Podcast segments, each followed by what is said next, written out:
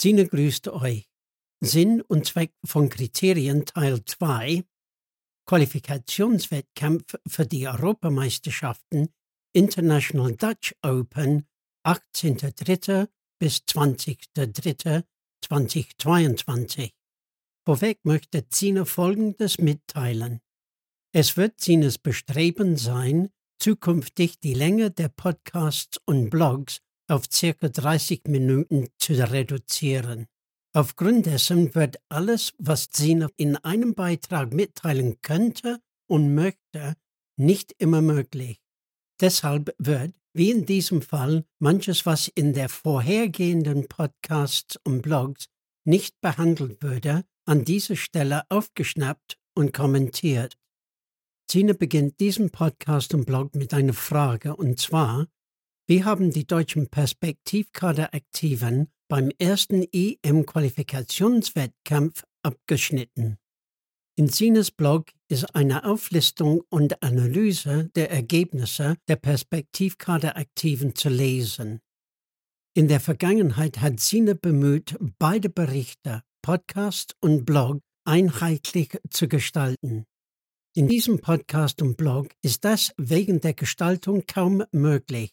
Aufgrund dessen ist es vom Vorteil, diesen Podcast-Beitrag als erste Anlaufstelle zu betrachten. Tinas Empfehlung, den Blog unbedingt lesen. Der Blog erleichtert die Übersicht über die wahren Leistungen der sogenannten Perspektivkader-Aktiven zu verstehen und einzuordnen. Und jetzt zum Sinn und Zweck von Kriterien, sprich die Qualifikationskriterien für die Teilnahme an den Europameisterschaften Ende Mai, Anfang Juni 2022. Im ersten Teil von Sinn und Zweck von Kriterien behauptet Sina Folgendes. Grob gesagt, die vom Fachgebiet Trampolinturnen durchgewinkten Qualifikationskriterien machen keinen Sinn. Warum nicht? Der Zweck dieser Kriterien spricht das Erreichen der Zielsetzungen, was bedeutet, das Erreichen von Finalleistungen im Einzelnen ist nicht dienlich und wird nicht funktionieren. Warum nicht? Zina lenkt die Hörer und Leser auf eine früheren Berichterstattung von Zina, sprich Podcast und Blog Was nicht passt, wird passend gemacht, Episode 18. In Sinas Blog ist ein Link sowohl zum Podcast als auch zum Blog. Daran ist alles zu lesen, was man über Qualifikationskriterien und die Zustände, die im Trampolinturnen hierzulande herrschen, wissen muss.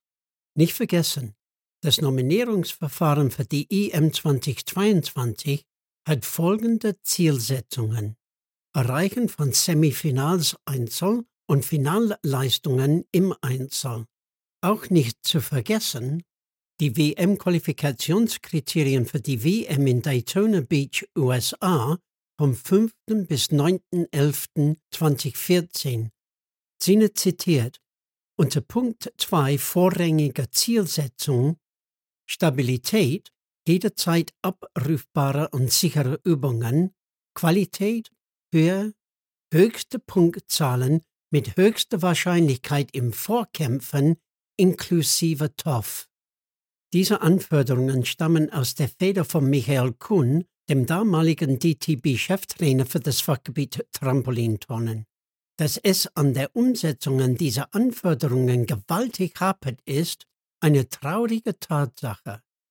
Die jetzigen Qualifikationskriterien tragen dazu bei, die desolaten Zustände an der Spitze des Trampolinsports hierzulande noch tiefer in den Abgrund zu befördern. Wieso das? Ganz einfach.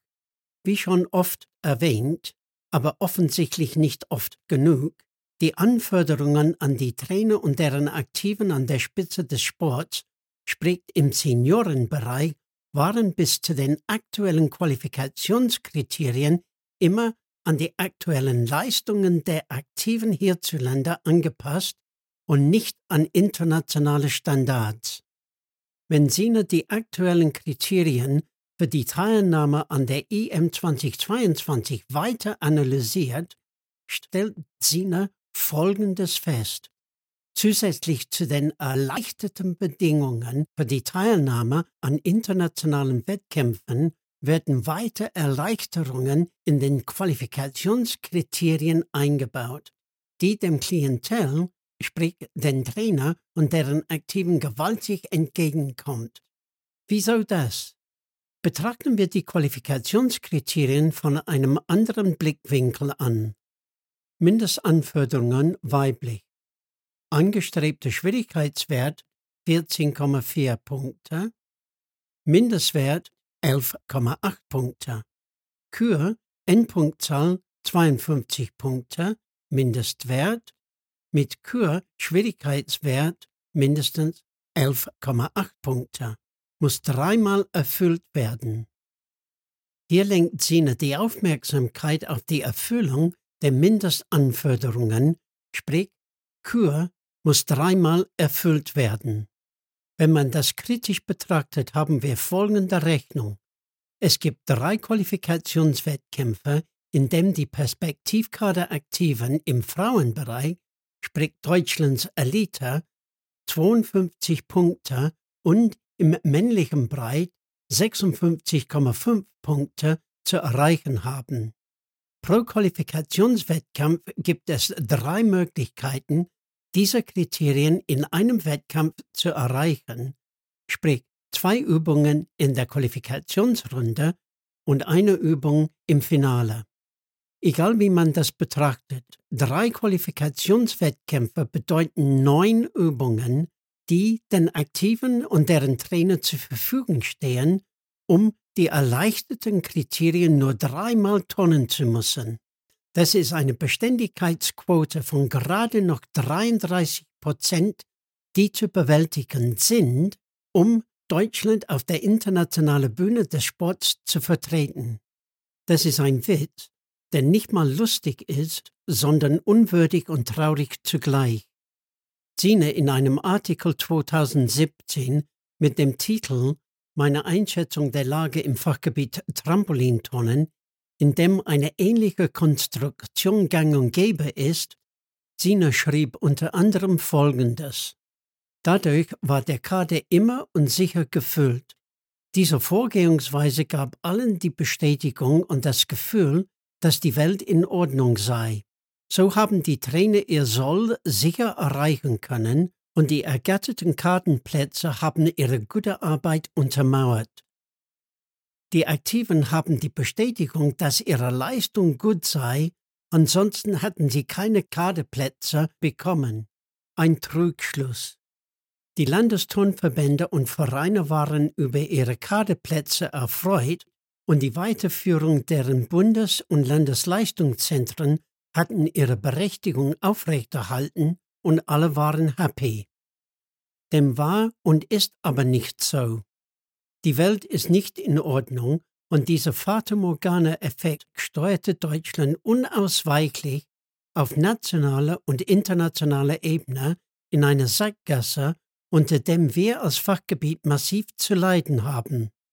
Als Teamchef habe ich keine Aktiven, die ich persönlich betreue oder betreut habe, und deshalb betreibe ich keinen Protektionismus zugunsten irgendwelcher Aktiven oder Interessensgruppen.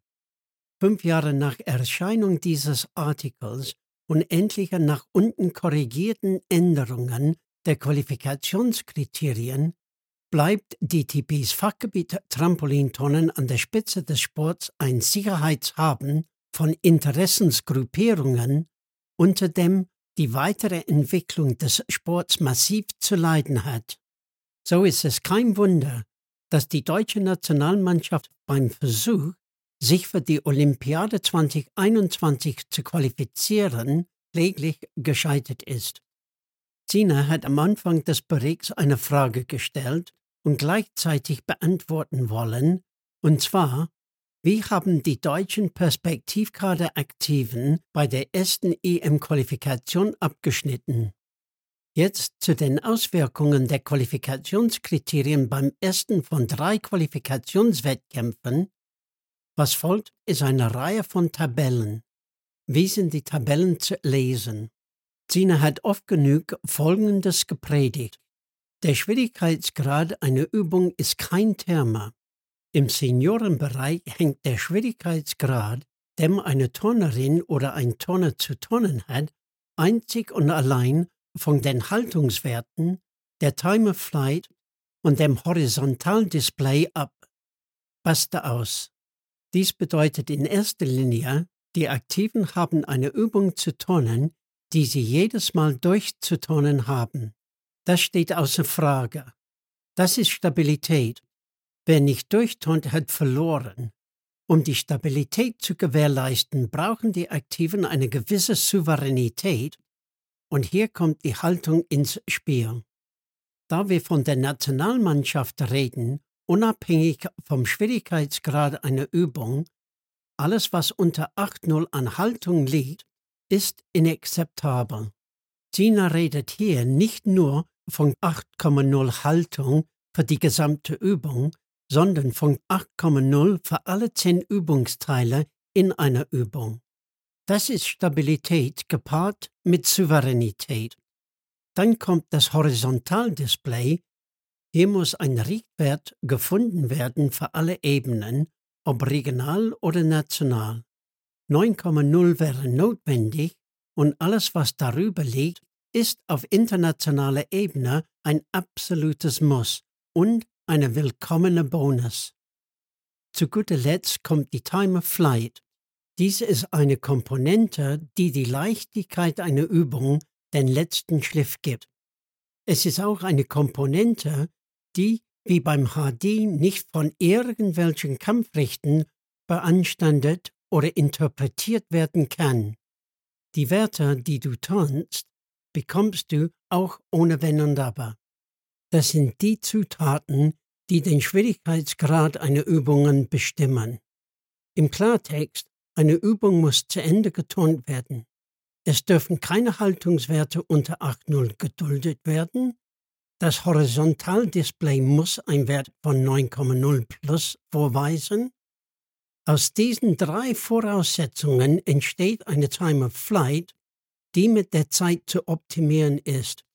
Zu guter Letzt wenn all diese Komponenten in einer Übung vorhanden sind, entsteht ein Schwierigkeitsgrad, welcher das auch immer sein mag, so entsteht eine sichere Übung von Souveränität und ästhetischer Qualität.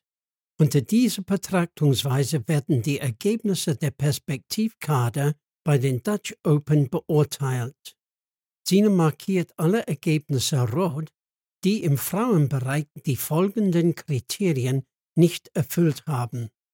Erstens eine Haltung von 8,0, zweitens einen TOF von 16,0, drittens ein HD-Wert von 9,0, viertens eine Schwierigkeitsgrad, der Punkt 1 bis 3 nicht gerecht wird. Dass diese Werte international orientiert und zu erreichen sind, ist an folgendem Beispiel belegt. Leonie 2018 WM zehnte im Halbfinale, sie verpasste das Finale um 0,15 Punkte. DTB-Kriterien Haltung 16,0, TOF 16,0, Kombi-Wert ist gleich 32 Punkte. Schwierigkeiten keine Angaben, HD keine Angaben, Endpunktzahl 53 Punkten. Leonie WM 2018 Haltung 16,3 TOF 16,01 Kombiwert 32,31 Punkte. Schwierigkeitsgrad 13,1 HD 8,9, Endpunktzahl 54,31 Punkten. Dutch Open erster Qualifikationswettkampf für die EM. Ein Link zu den Ergebnissen ist in Sinas Blog hinterlegt. Leonie Adam. Auch in Sinas Blog sind Leonies Ergebnisse zu lesen. Hier eine klare Sache. So kann sich niemanden für irgendetwas qualifizieren, wenn in diesem Fall Leonie nicht durchturnt. Deshalb ist alles rot gekennzeichnet. Qualifikation Männer Ergebnisse. Ein Link zu den Ergebnissen sind in Zinas Blog hinterlegt. Wie liest Zina die Ergebnisse der Männer? Zina markiert alle Ergebnisse rot, die im Männerbereich die folgenden Kriterien nicht erfüllt. Erstens eine Haltung von 8,0, zweitens ein TOF von 17,0, drittens ein HD von mindestens 9,0, viertens eine Schwierigkeitsgrad, der Punkt 1 bis 3 nicht gerecht wird. Matthias Pfleiderer, stellvertretend für die Männer, ist eine Analyse der Ergebnisse von Matthias, die in Sinas Blog zu lesen ist. Zu sehen ist alles außer einen Wert rot markiert. Es ist zu sehen, dass Matthias einen Schwierigkeitsgrad von 16,2 konnte. 15,6 war gefordert. Da er eine Endpunktzahl von 56,50 Punkten erreichte, bekam Matthias einen Bonus von 1 Zentelpunkten für jedes Zentel, das er mehr als 15,6 an Schwierigkeiten tonnte, sprich Matthias bekam für sein DTB internes Ranking einen Bonus von 0,6 Punkten. Trotz dieses Bonuses markierte Zina diesen Wert rot. Warum? Ganz einfach. Den Schwierigkeitsgrad, den er turnte, war zu schwer, um die Komponenten Souveränität und Qualität zu gewährleisten. Wieso konnte man fragen?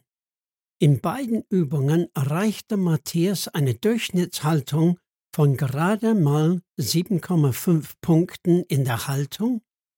In beiden Übungen erreichte Matthias eine Durchschnittshöhe von gerade 15,91 Punkten in der TOF. In beiden Übungen erreichte Matthias einen Durchschnittswert von 9,1 Punkten in der HD. Es mag sein, dass die beste Marke von Matthias, sprich 57,425 Punkten, gut genug waren, um einmal die Qualifikationskriterien für seine Teilnahme an der EM zu erreichen. Aber auf internationaler Bühne des Trampolinsports ist dieser Wert keineswegs konkurrenzfähig. Im Finale brach Matthias seine Übung ab und erreichte eine Endpunktzahl von 5,55 Punkten. Fabian Vogel. Fabian ist der Einzige, der sich bei den Dutch Open sowohl im Vorkampf wie auch im Finale mit allen drei Übungen die Qualifikation für die Teilnahme an der EM erkämpfen könnte. Er hat sich auf Anhieb für die EM qualifizieren können. In den folgenden zwei Qualifikationswettkämpfen spielen die Ergebnisse gut oder schlägt keine Rolle mehr.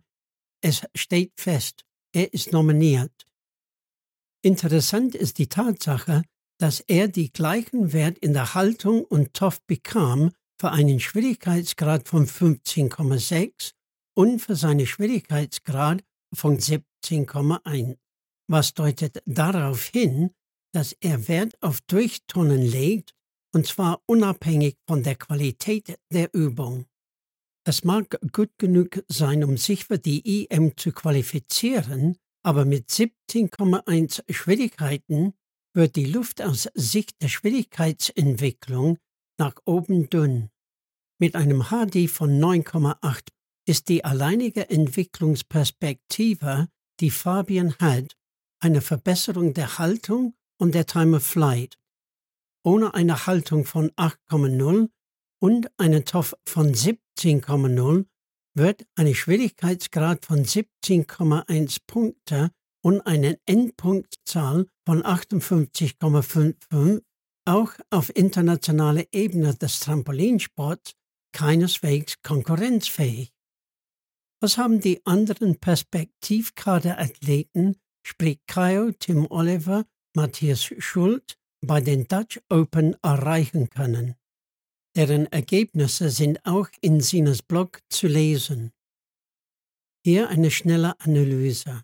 Alle drei Perspektivkader-Aktiven waren nicht in der Lage, sich mit keiner der drei Übungen für die Teilnahme an der EM qualifizieren können.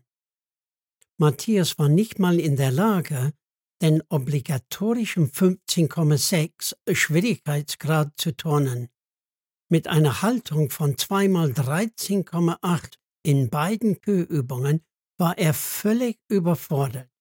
So konnte er wie Kyle und Tim Oliver in den drei Übungen keine der Kriterien für die Teilnahme an der EM für sich verbuchen.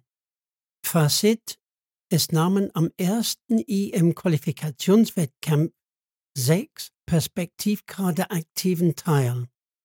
Von den sechs Aktiven könnte vier keine der EM-Qualifikationskriterien erfüllen. Das sind 66 Prozent der Perspektivkader vor Ort. In Anbetracht der leichteren Bedingungen unglaublich. Matthias hat eine von drei Übungen für sich verbuchen können. Fabian hat alle drei Chancen genutzt und hat sich bei den Dutch Open nicht nur den Sieg holen können, sondern sich auch auf Anhieb einen Platz in der EM-Mannschaft sichern können.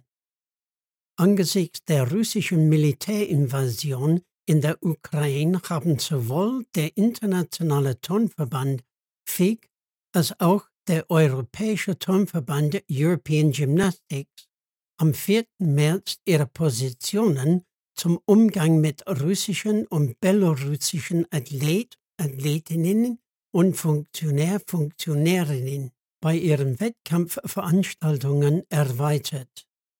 Dem FIG-Beschluss für alle von der FIG sanktionierte Veranstaltungen folgt auch der Europäische Turnverband und teilte mit, dass keiner des russischen Turnverbandes und des belarussischen Turnverbandes an europäischen Veranstaltungen teilnehmen können.